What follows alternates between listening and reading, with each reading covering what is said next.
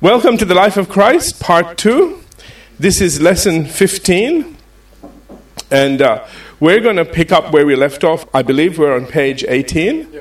And we were looking at John chapter 1 and looking at verse 24. It says, Now some of the Pharisees, remember who had been sent by the Sanhedrin, questioned him and said, Why then do you baptize if you are not the Christ, nor Elijah, nor the prophet? Remember again that they'd asked him, Who are you? And they said, Are you this? And he said, No. He said, Are you that? And he said, No. He goes, Well, who are you then? okay? Now, watch, he is going to answer their question, but not the way they want it answered. All right? So we, we are at that point now where he says again in John 1:25, "Why then do you baptize if you are not the Christ nor Elijah nor the prophet?" Now they don't care that he is getting people turned on to God. They don't care that people's lives are changing. They don't care about all of those things. All they care is about what gives you the right to do this. Yeah, it's like hello, okay? And I have been in that place where people talk about etiquette. They talk about, you know, you, you need to do the right thing and jump through all the right hoops and everything else. You know what? It's their hoops. It's not God's hoops. They'll say that God gave them the hoops, but it's their hoops. It's not made in heaven. And, you know, you start to realize then where religion begins. How you working for God and you being obedient to God how that can be now in opposition to what somebody else thinks you should be doing. Are you all here?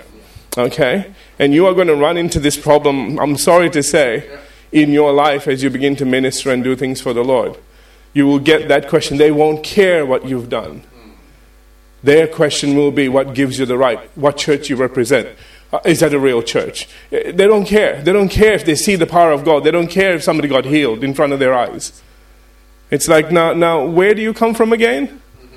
So, notice here that it is the baptizing, not the preaching, and the authority to do so, that is the baptizing, all right, that is upsetting and annoying this priestly religious delegation. As they question John, who is himself the son of a priest, of which they were well aware.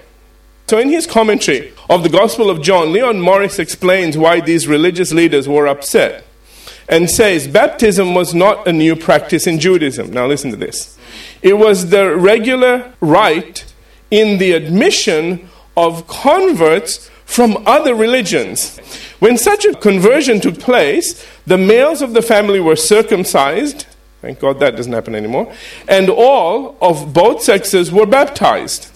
This was seen as the ceremonial removal of all pollutions contracted in the Gentile world. Are you getting that? So, this cleansing was to cleanse them from all the things, all the unclean things that they had done. Are you all with me? Okay, because they had a real thing with unclean. The novelty in John's case and the sting in his practice was that he applied to Jews the ceremony that was held to be appropriate in the case of Gentiles coming newly into the faith. Did you get that? So they're going, hang on a second, that's for Gentiles. How come you're doing this to Jews? We don't need this, okay? All Jews were prepared to accept the view that Gentiles were defiled and needed cleansing, but to put Jew in the same class was horrifying. After all, Jews were God's people already, weren't they? I did that bit, okay, all right. So the question wasn't really about why do you baptize? but more what gives you the right to say we need to be baptized. That word should be gives. All right, so, so notice again, it isn't about necessarily why do you baptize, or what, it's really about what gives you the right to say we need to be baptized. With the attitude of how dare you.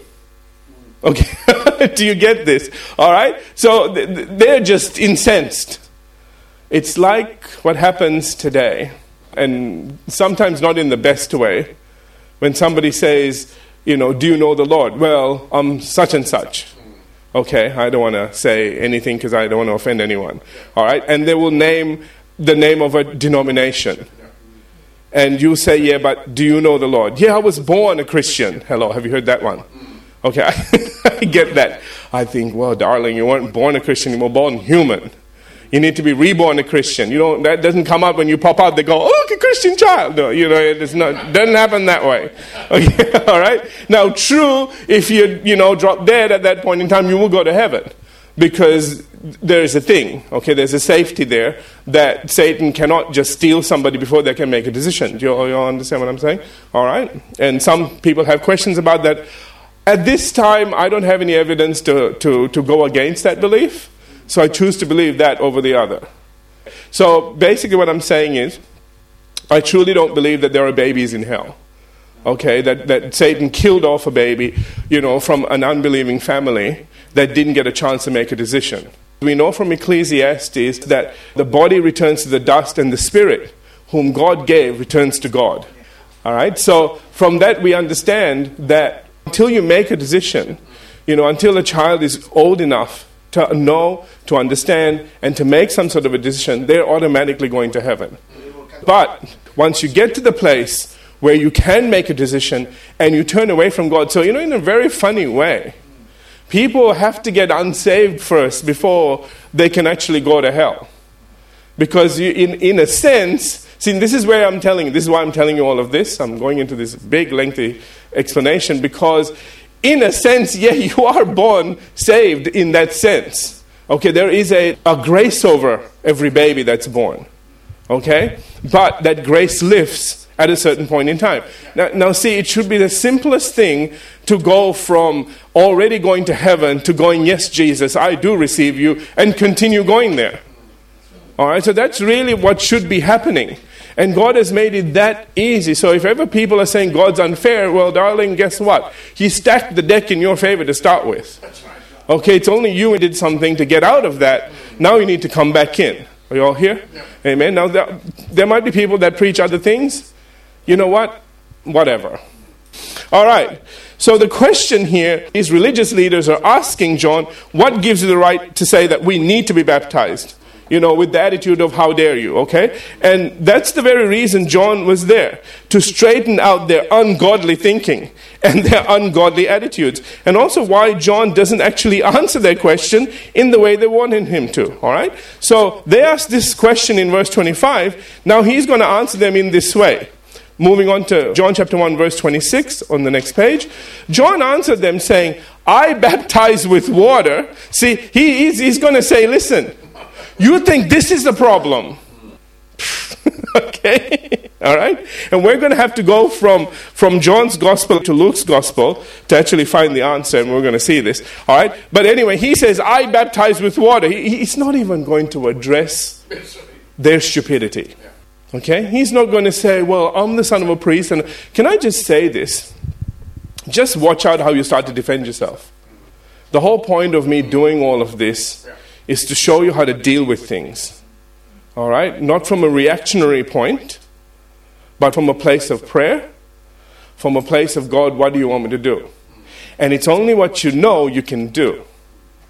Amen. I'm praying that you will be in a situation that, you know, you might get challenged and suddenly this class just flashes in your brain. And you remember me saying to you, don't react check with God. And sometimes you need to answer a question in a way that they can't fight you over. Okay? They're asking for a very specific answer, but can I say this to you first? Listen, their question might be wrong. So, for you to engage in answering a wrong question, you're never going to get a right answer. Do you hear what I'm saying? It's like somebody saying, Why will the sun not come up tomorrow? Well, I'm not going to even answer that because the question is wrong. Do you hear what I'm saying? Amen? So I'm going to first of all start to explain that, yeah, that's a wrong question. The sun will rise. The question is, why will it rise? okay? So this isn't a question of, you know, what gives me the right to baptize. Let me tell you why I'm baptizing. And let me tell you what's coming after this.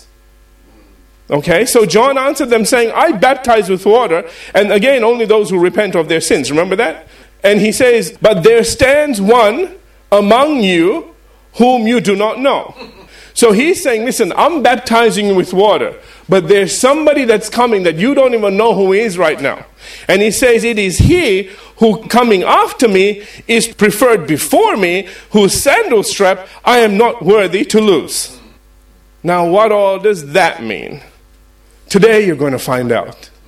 Hallelujah. okay? In other words, John is saying that the baptism isn't about who's doing it, but why it is necessary. By pointing away from himself and to the coming Messiah. He says, whose sandal strap, John says, I'm not worthy to lose. So he's saying, listen, you're having an issue with me baptizing. Somebody's going to come that you think I'm dangerous? You think I'm a threat to you? See, they're thinking John is a big problem here. Do you hear what I'm saying? John is saying, I'm not the main event. All right. Leon Morris explains that there is a rabbinic saying in its present form dating from about 250 AD, but probably even much older. Every service which a slave performs for his master shall a disciple do for his teacher, except the loosing of his sandal thong. John selects the very task that the rabbinic saying stresses as too menial for any disciple and declares himself unworthy to perform it. Right, so you see now what image he gave them. In relation to this, John MacArthur points out each time John had opportunity to focus on himself in these encounters, he instead shifted the focus onto Messiah. John went so far as to state that he, unlike a slave that was required to remove his master's shoes, was not even worthy of performing this action in relationship to Messiah. Let me stop there for a minute. John understood that Jesus was God. He's saying, You don't understand. I'm talking about God Himself, manifested in the flesh. How can you even come close to that? Amen? Okay. All right. The Apostle John then concludes this passage on John the Baptist by saying, so remember, okay. My daughter asked me this question, so let me just clarify this a little bit. This gets a little confusing because the Apostle John is writing about John the Baptist. Okay, and so there are two different people. So when we read about John in John, they're not the same John. Did I confuse everybody? No, okay. okay. All right. So there was an apostle that was called John that recorded all of these events about John the Baptist. Okay. All right. He concludes in John 1:28 by saying these things were done in Bethabara or Bethany beyond the Jordan where John was baptizing or immersing.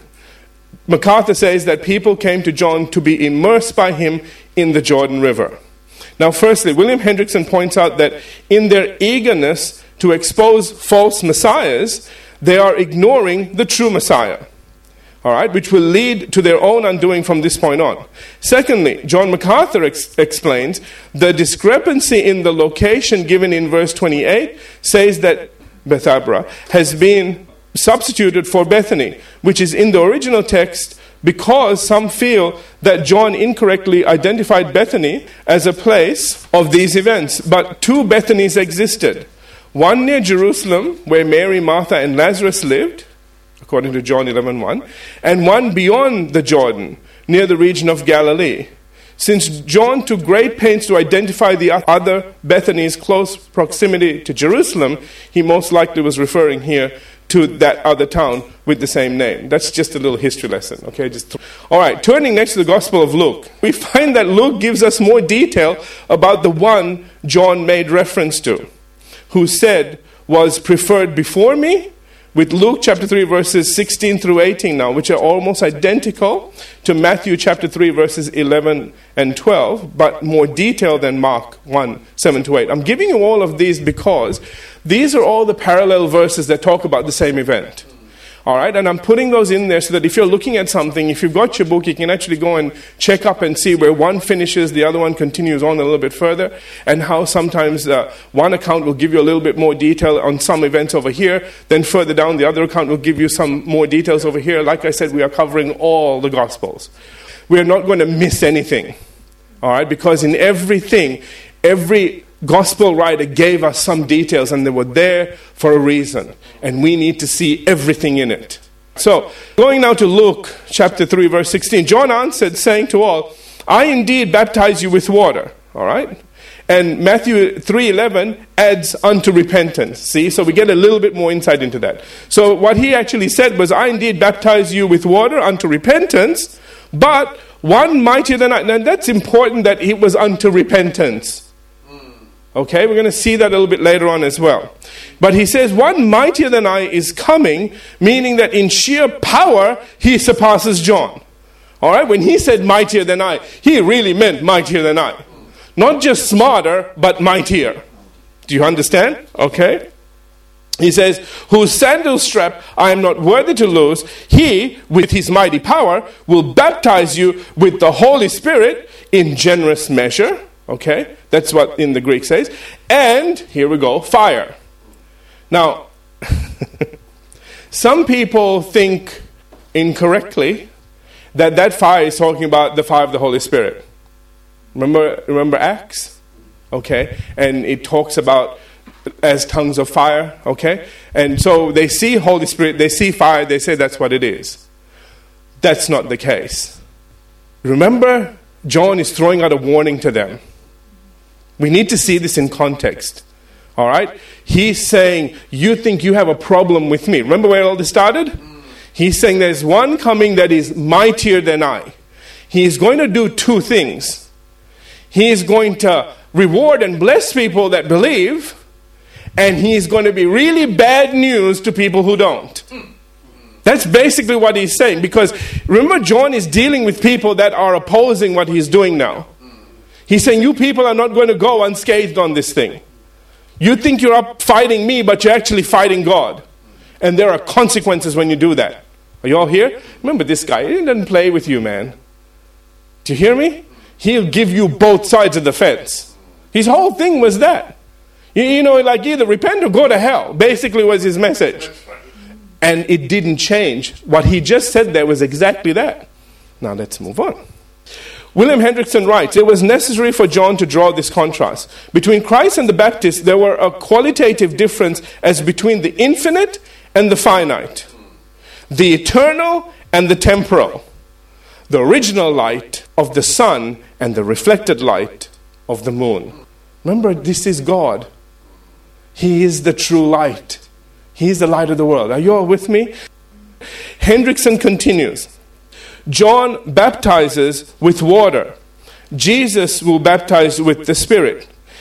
He will cause his spirit and the latter's gifts, that's the gifts of the spirit, to come upon his followers. Okay, Acts 1 8. Be poured out on them there, the references there, fall upon them. Okay? So all those things. So we have a clear distinction made between John's baptism and the Lord's baptism. All right? One was water to repentance, the other one is going to be power. Remember, he said, remember again the term, the words mightier? Okay? So he's saying, look, I can only do this with water, but there's somebody that's going to come that will give you something far more than water, dude. okay? When he baptizes you, power from on high will fall on your head. Things will begin to happen. So we have a clear distinction again between John's baptism and the Lord's baptism. This distinction is clearly brought out in Acts chapter 19, where it says in verses 1 through 6, just, and it happened while Apollos was at Corinth, that Paul, having passed through the upper regions, came to Ephesus, and finding some disciples, he said to them, I mean, Acts 19 2, Did you receive the Holy Spirit when you believed? Notice the question. Did he say, Did you get baptized in water when you believed? Because that's the first thing today people ask. Are you water baptized?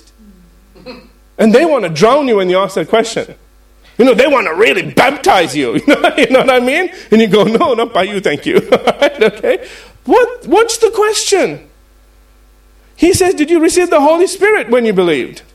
So they said to him, We have not so much as heard whether there is a Holy Spirit. And he said to them, Into what then were you baptized? People are still caught up in this one. So they said to him, Into John's baptism. And he said, That's all you need. No, I'm saying that. Because that's what today's church world will tell you. Brother, are you water baptized? Well, that's all you need. What about other? Oh, don't go. That's, that's, that's crazy stuff. Crazy stuff. I'm making a big thing out of this because it is a big thing, all right? I want you to get this. Then Paul said, Watch now. Paul said, John indeed baptized with a baptism of repentance. Look back at Luke chapter 3, verse 16, previous page. John answered, saying to all, I indeed, I indeed baptize you with water, with Matthew saying, unto repentance. Remember that? So, what he said there is exactly that. And now Paul is going to repeat that and he's going to confirm that. All right, but then he's going to move on. So he says here, Paul said, John indeed baptized with the baptism of repentance, saying to the people that they should believe on him who would come after him. That's exactly what he said. That is on Christ Jesus. Can we all say amen to that? We're all good, right? Okay. Verse 5. When they heard this, what they do? They were baptized in the name of the Lord Jesus. Not in the name of John now. Not unto repentance. Get this now in the name of the Lord Jesus. And when Paul laid his hands on them, he sprinkled a little water and said, There, you're done. Come on. I got sprinkled, I got dunked, I got gone in a lot of different ways. All I did was get wet. I'm just saying to you, dude, you know, okay? Watch this. When Paul laid his hands on them, the Holy Spirit came upon them, and they spoke with tongues and prophesied. Wow. So something happened on the inside. Amen. Power came. They started doing things they didn't do before. Now, notice here, nothing is mentioned about Paul rebaptizing them in water, but him simply laying his hands on them and the Holy Spirit coming upon them, resulting in them speaking with tongues and prophesying. Further to this, we also know from Acts chapter 2 that the baptism of the Holy Spirit also included divided tongues as of fire. Okay, now I'm going to bring this in because I need you to see a difference between what is said there and what John said.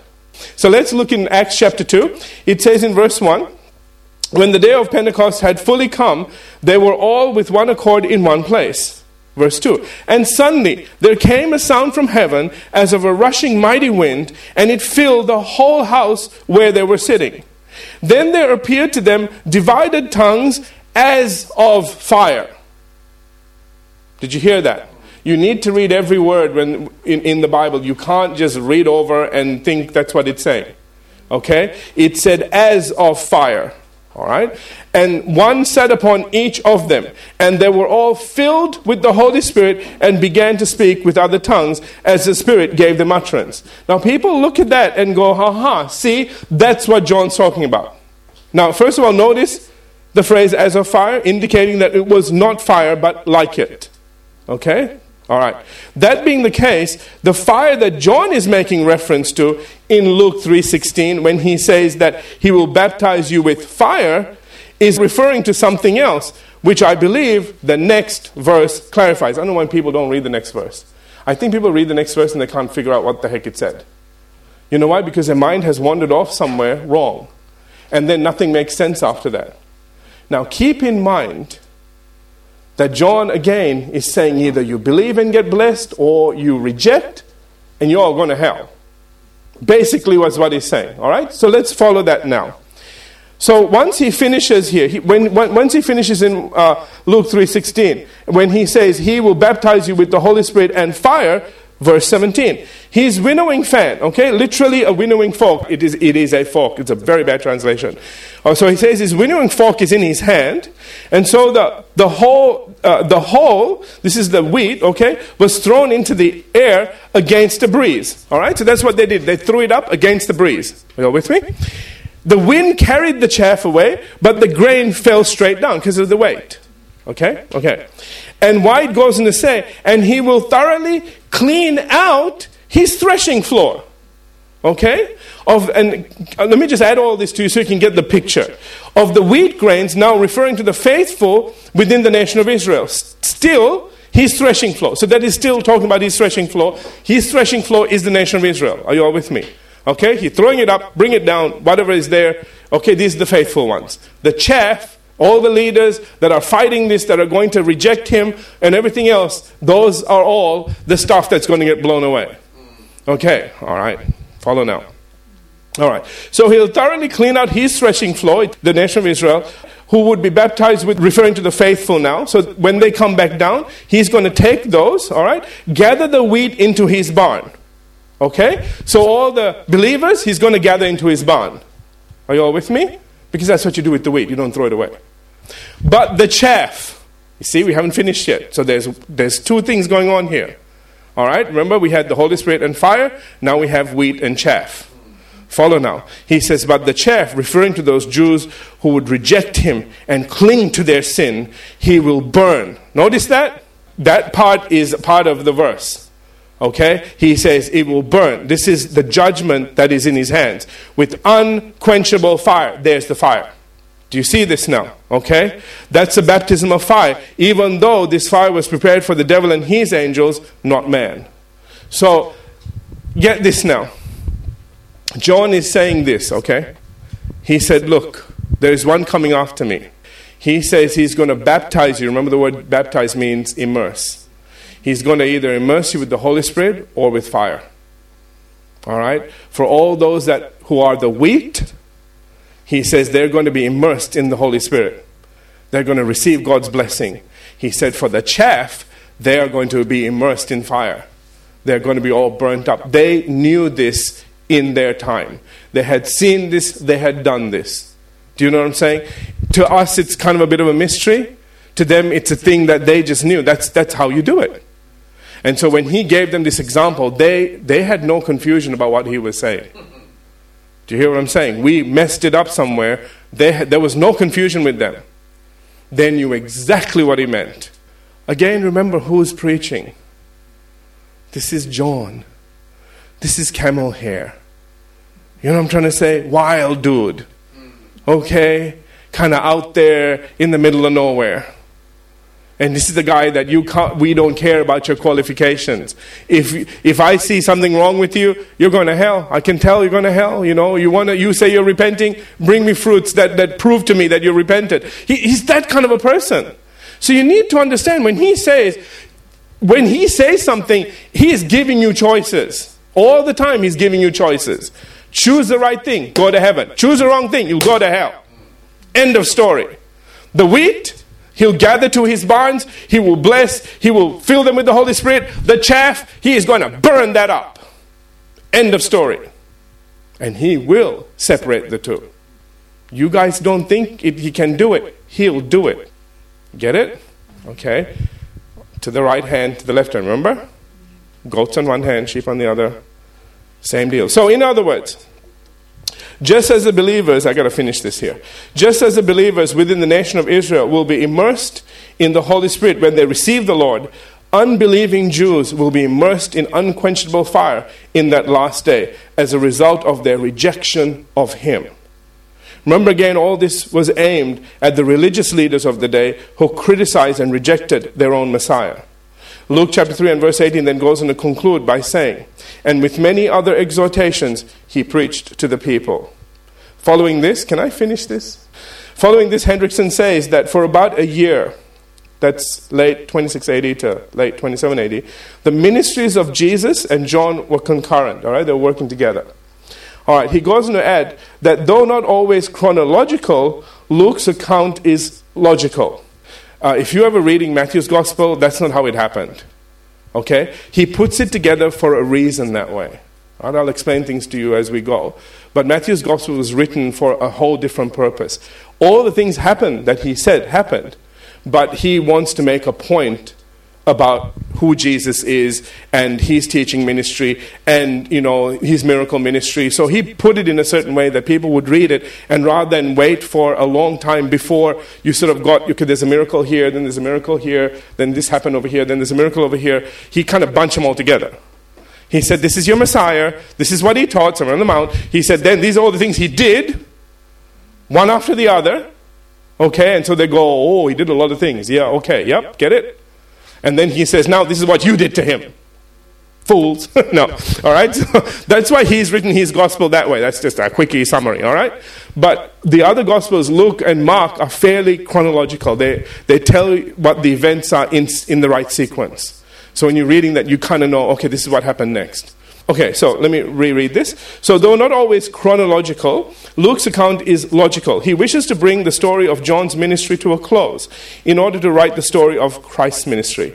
And so he says in Luke chapter 3, verses 19 and 20 But Herod the Tetrarch, being rebuked by him, that's John the Baptist, concerning Herodias, his brother Philip's wife, okay, and niece, hello, Herodias had married her half uncle, and for all the evils which Herod had done. So John the Baptist just told Herod off. okay, I told you this guy, he tells people off. All right, that's why I said, you know, when, when he told the Jews, you're going to either get the Holy Spirit or you're going to burn in hell. That's kind of basically what he did. Then he goes to Herod and says, You, you're sleeping with, you know, what is wrong with you? okay? These people don't take that kind of correction well. And, and so, verse 20 says, Also added this, above all, that he shut John up in prison. In his commentary, William MacDonald points out that the imprisonment of John actually took place about 18 months later. John had rebuked Herod for living in an adulterous relationship with his sister in law. Herod then crowned all his other evil deeds by shutting John up in prison. To this, William Hendriksen adds of all the wicked deeds Herod Antipas ever perpetrated, this crime of imprisoning and subsequently murdering John the Baptist was the most revolting. It was a crime against John, the gospel, the people, and ultimately God. And that concludes this chapter. All right, take a break. We'll come back.